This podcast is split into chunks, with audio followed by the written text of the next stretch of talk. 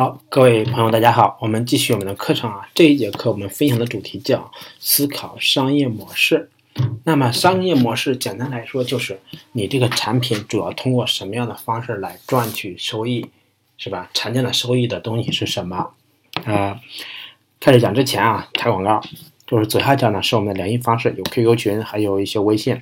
有兴趣的朋友呢，可以加我们这些东这些在这 QQ 或微信啊，我们。进行一个比较完整的服务。好，我们继续我们这个课程的内容，就是说，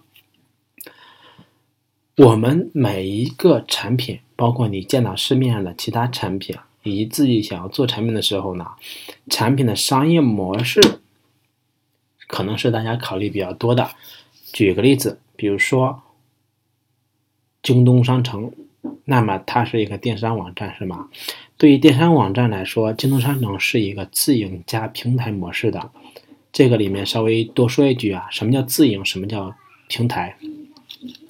京东自营就是说，你在京东上买的商品是由京东公司直接卖给你的，这类的商品我们称之为自营，就是京东去向商家进货进来之后再卖给你，这个会称为自营。那么自营的话，它的商业模式是什么呢？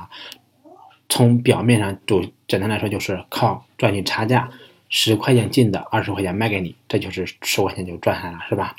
那么什么叫平台模式呢？平台模式就是淘宝、天猫、京东的泡泡平台，也就像类似天猫嘛。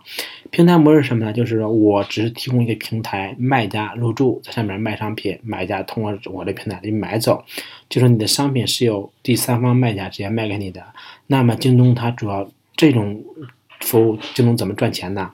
它是通过对商家收取年度服务费，比如你在我这开店，一年收一万块钱的技术服务费，这是一种方式。第二个呢，就是说，哎，你这成单，然后一单我要扣取百分之一作为我的信息服务费什么的，就通过这种方式作为一种收入的来源。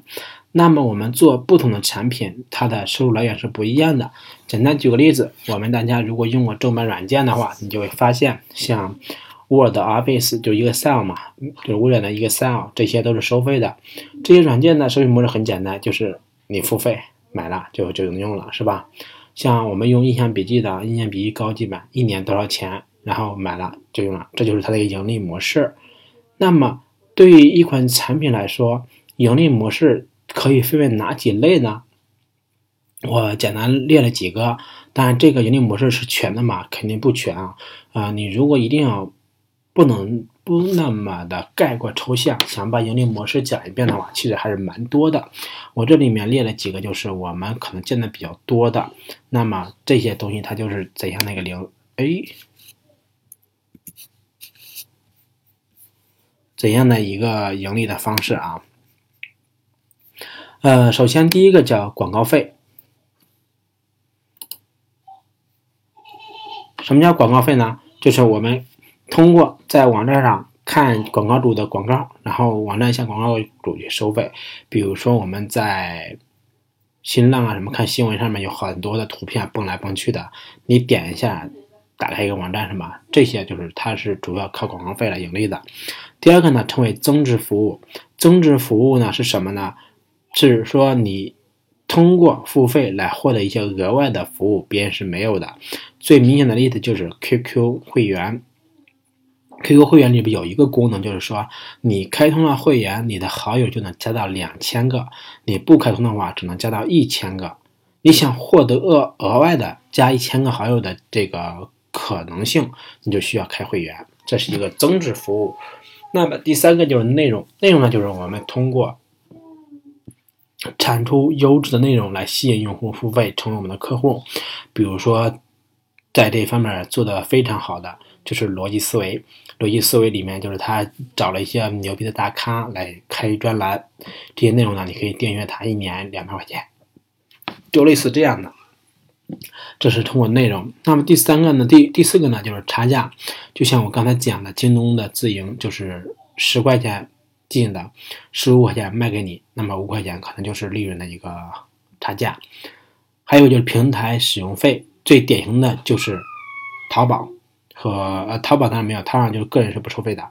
呃，天猫，天猫它的这个平台使用费，啊，当然第六个就是金融理财，是吧？金融理财其实我们也要知道，就是说你现在做 P to P 啊或者什么去理财的话，它承诺给你，你说把钱放到银行，定期一年的利息是百分之二点五，是吧？一万块钱存一年，你的收益是两百五十块钱左右。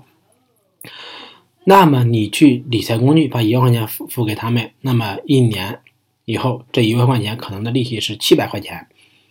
你感觉比银行高很多，其实你不知道是你这一万块钱给到对方以后，对方拿了一万块钱去做更高收益的，比如他去买一些股票，然后可能一天就赚了百分之十，但是他可能去做一些基建，这些就是那这些都涉及到一个比较专业的金融的一个运作逻辑，咱就不细深说了啊。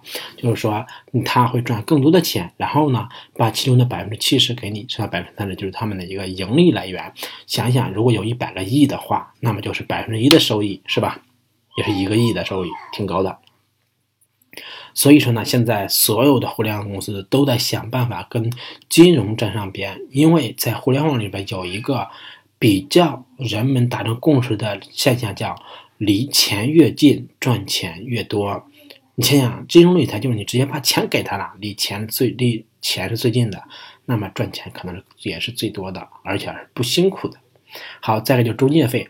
中介费是什么？就是比如像我们像招聘网站是吧，和一些电商的中介职业介绍所，他们就是通过中介费来赚取的。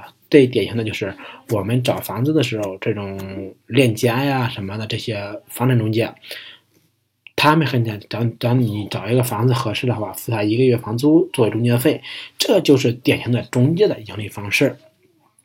那么我们最后一句红字啊，是想说，几乎每一个产品都有一种主要的营收模式和多个辅助的营收模式，是什么意思呢？就是说，你做一个产品一旦做起来了，你的营收方式肯定不止一种。当然，就是你最主要的方式是，哎，此外呢，你还会发现 B、C、D 也能挣钱。也就是说，这个商业模式其实它并不是说一成不变的，呃。可能在不同的阶段会有不同的模式，当然就是说，你说以年为单位来算，今年我们的营业模式是什么？啊，商业模式是什么？明年可能会变，所以这个商业模式不是一个一成不变的，它在不同的时间阶段有不同的侧重点，所产生出来的就是不同的商业模式。那么，这里面我们大家可以思考一下。